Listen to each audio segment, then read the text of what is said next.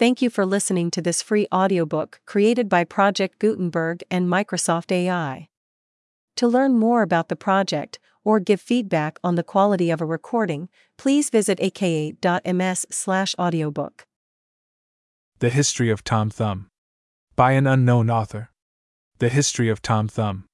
It is said that in the days of the famed Prince Arthur, who was king of Britain, in the year 516, there lived a great magician, called Merlin, the most learned and skilful enchanter in the world at that time.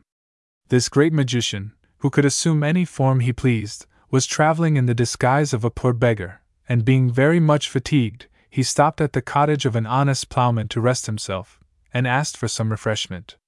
The countryman gave him a hearty welcome, and his wife, who was a very good hearted, hospitable woman, soon brought him some milk in a wooden bowl, and some coarse brown bread on a platter. Merlin was much pleased with this homely repast and the kindness of the plowman and his wife. But he could not help seeing that though everything was neat and comfortable in the cottage, they seemed both be sad and much cast down.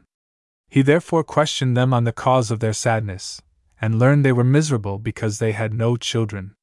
The poor woman declared, with tears in her eyes, that she should be the happiest creature in the world if she had a son, and although he was no bigger than her husband's thumb, she would be satisfied. Merlin was so much amused with the idea of a boy no bigger than a man's thumb, that he made up his mind to pay a visit to the Queen of the Fairies, and asked her to grant the poor woman's wish. The droll fancy of such a little person among the human race pleased the Fairy Queen too, greatly, and she promised Merlin that the wish should be granted. Accordingly, a short time after, the ploughman's wife had a son, who, wonderful to relate, was not bigger than his father's thumb. The Fairy Queen, wishing to see the little fellow thus born into the world, came in at the window while the mother was sitting up in bed admiring him. The Queen kissed the child, and giving it the name of Tom Thumb, sent for some of the fairies, who dressed her little favorite as she bade them. It is remarkable that Tom never grew any larger than his father's thumb, which was only of an ordinary size. But as he got older, he became very cunning and full of tricks. When he was old enough to play with the boys, and had lost all his own cherry stones, he used to creep into the bags of his playfellows, fill his pockets, and getting out unseen, would again join in the game. One day, however, as he was coming out of a bag of cherry stones, where he had been pilfering as usual, the boy to whom it belonged chanced to see him. Ah ha! My little Tommy, said the boy, so I have caught you stealing my cherry stones at last and you shall be rewarded for your thievish tricks.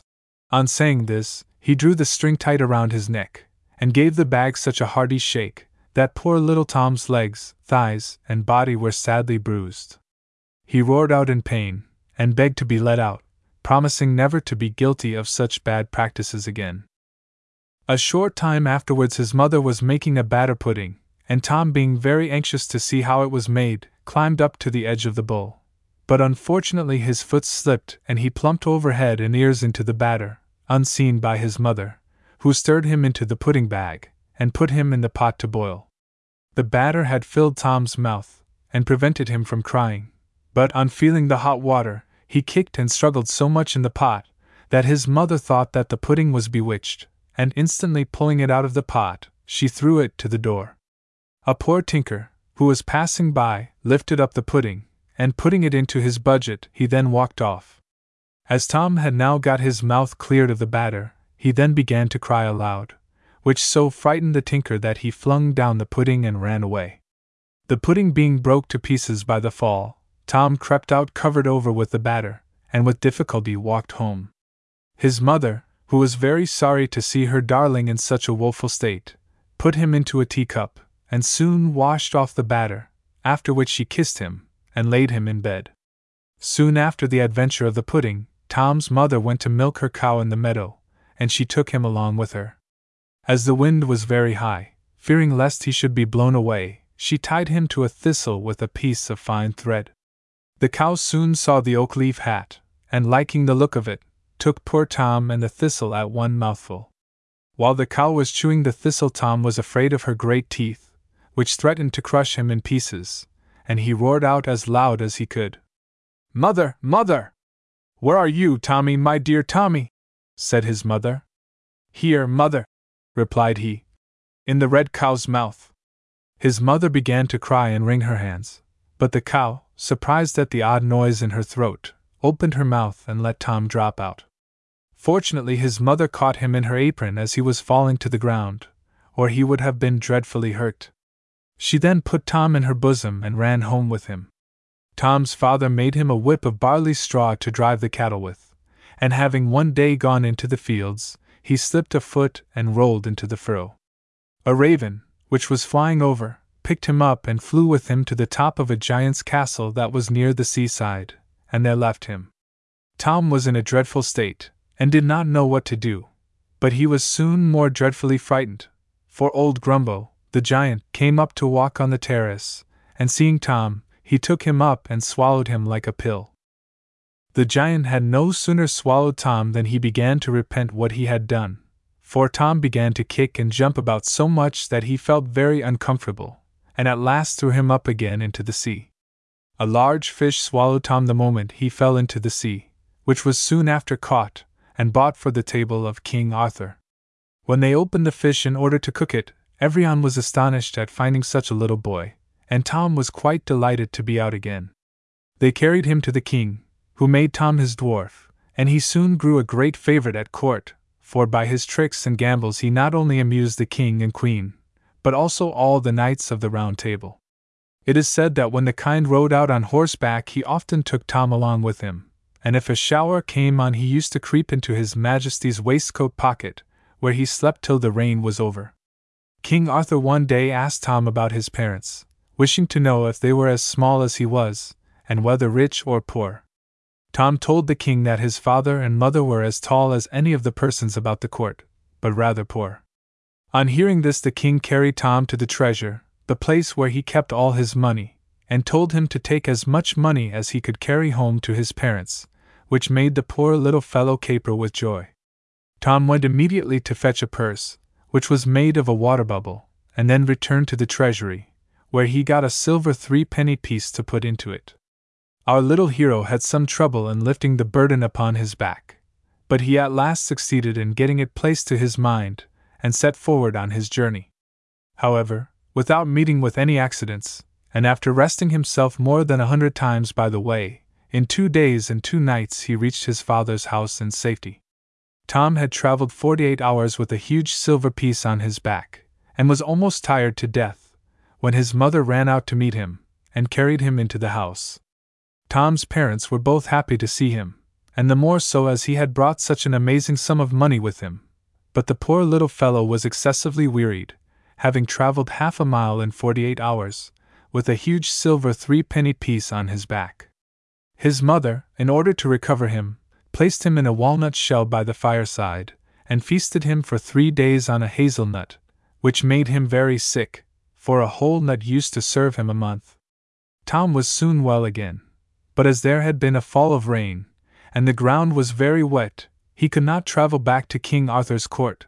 Therefore, his mother, one day when the wind was blowing in that direction, made a little parasol of cambric paper, and tying Tom to it, she gave him a puff into the air with her mouth, which soon carried him to the king's palace. Just at the time when Tom came flying across the courtyard, the cook happened to be passing with the king's great bowl of furmenty, which was a dish his majesty was very fond of, but unfortunately the poor little fellow fell plump into the middle of it, and splashed the hot furmenty about the cook's face. The cook, who was an ill natured fellow, being in a terrible rage at Tom for frightening and scalding him with the furmenty, went straight to the king, and said that Tom had jumped into the royal furmenty and thrown it down out of mere mischief. The king was so enraged when he heard this that he ordered Tom to be seized and tried for high treason, and there being no person who dared to plead for him, he was condemned to be beheaded immediately. On hearing this dreadful sentence pronounced, poor Tom fell a trembling with fear, but, seeing no means of escape, and observing a miller close to him gaping with his great mouth, as country boobies do at a far, he took a leap, and fairly jumped down his throat. This exploit was done with such activity that not one person present saw it, and even the miller did not know the trick which Tom had played upon him. Now, as Tom had disappeared, the court broke up, and the miller went home to his mill. When Tom heard the mill at work, he knew he was clear of the court, and therefore he began to tumble and roll about, so that the poor miller could get no rest, thinking he was bewitched. So he sent for a doctor. When the doctor came, Tom began to dance and sing, and the doctor, being as much frightened as the miller, sent in haste for five other doctors and twenty learned men. When they were debating about this extraordinary case, the miller happened to yawn, when Tom, seizing the chance, made another jump, and alighted safely upon his feet in the middle of the table. The miller, who was very much provoked at being tormented by such a little pygmy creature, fell into a terrible rage, and laying hold of Tom, ran to the king with him. But his majesty, being engaged with state affairs, ordered him to be taken away and kept in custody till he sent for him. The cook was determined that Tom should not slip out of his hands this time, so he put him into a mouse trap, and left him to peep through the wires. Tom had remained in the trap a whole week, when he was sent for by King Arthur, who pardoned him for throwing down the furmenty, and took him again into favor. On account of his wonderful feats of activity, Tom was knighted by the king, and went under the name of the renowned Sir Thomas Thumb. As Tom's clothes had suffered much in the batter pudding, the furmenty, and the insides of the giant, miller, and fishes, his majesty ordered him a new suit of clothes, and to be mounted as a knight. One day, as they were riding by a farmhouse, a large cat, which was lurking about the door, made a spring, and seized both Tom and his mouse. She then ran up a tree with them, and was beginning to devour the mouse. But Tom boldly drew his sword, and attacked the cat so fiercely that she let them both fall, when one of the nobles caught him in his hat, and laid him on a bed of down, in a little ivory cabinet.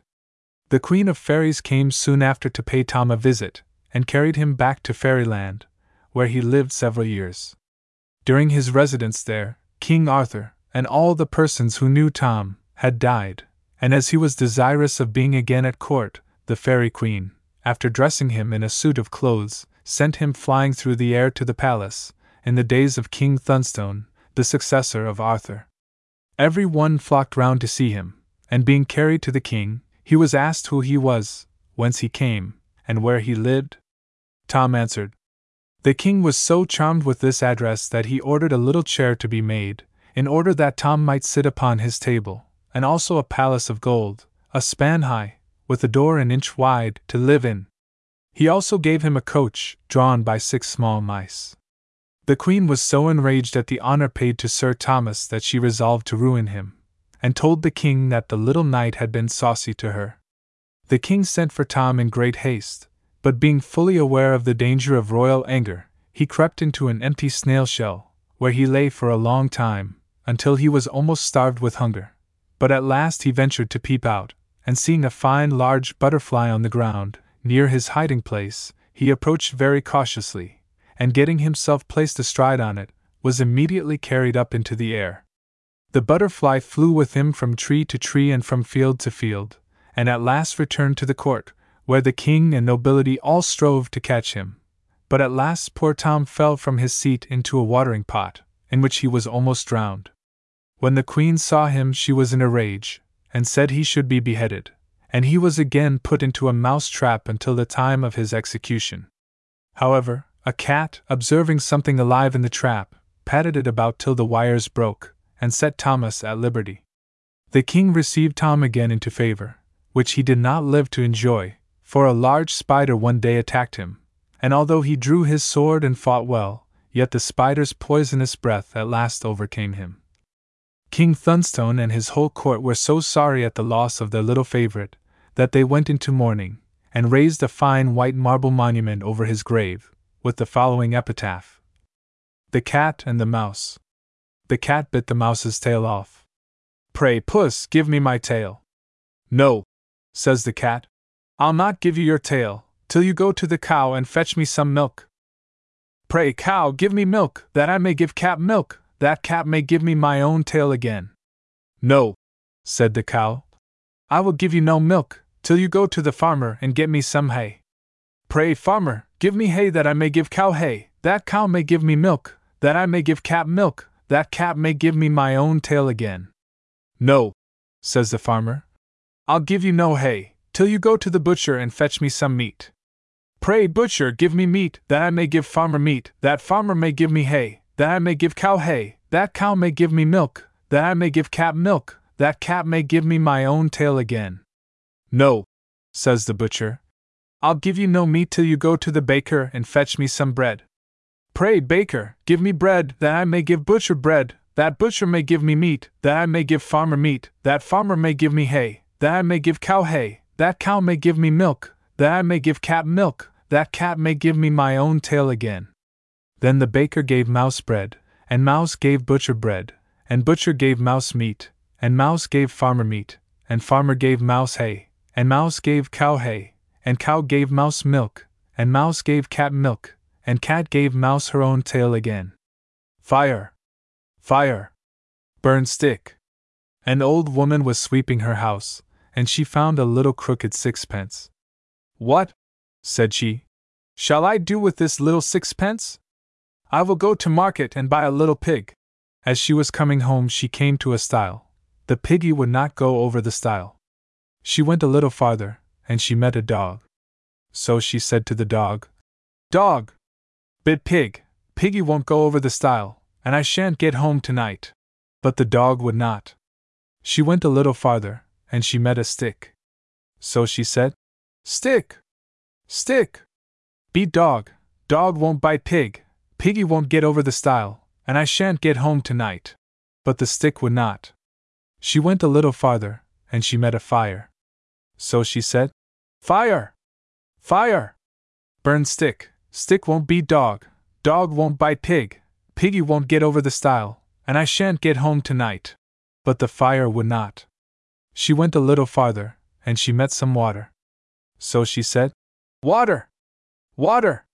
Quench fire, fire won't burn stick, stick won't beat dog, dog won't bite pig, piggy won't get over the stile, and I shan't get home tonight.